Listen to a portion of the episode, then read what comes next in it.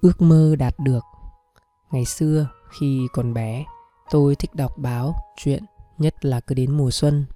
Sách báo tràn ngập, đủ màu sắc ở các quầy. Tôi mơ ước sau này tôi sẽ có thật nhiều báo, nhất là báo xuân. Tôi sẽ đọc cho thật đã thèm. Nay tuổi về chiều, cuộc sống khó khăn, tôi đi bán báo, cầm sấp báo xuân trên tay, bìa báo rực rỡ những cành mai, cành đào mà tôi lại nào có xem được nghĩ lại, mơ ước tuổi thơ, nay có được rồi nhưng có một nửa. Áo mới của mẹ. Hôm nay đám dỗ ông cố, từ sáng sớm, mẹ đã sửa soạn về nội, ra tới ngõ. Con chợt để ý thấy mẹ mặc chiếc áo đã cũ, con hỏi mẹ mẹ ơi, cái áo trắng mới, dì ba mới may cho mẹ đâu? Mẹ lúng túng ờ mẹ để quên, vội quá mẹ mặc đỡ này vậy.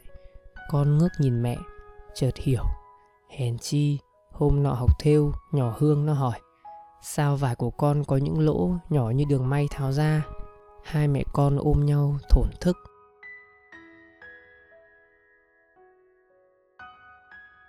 Màu đỏ hoa hồng, ngày mà tôi còn nhỏ, mùa vu lan năm nào ngoại cũng dắt lên chùa thiên mụ để hành lễ và má được cài một bông hồng màu đỏ trên áo má ngây ngô hỏi sự tích lễ vu lan và bông hồng tượng trưng cho điều gì.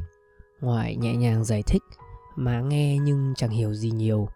Hôm nay, sau bao năm ngoại không còn nữa, mà tôi trở lại thăm chùa vào đúng dịp lễ vu lan.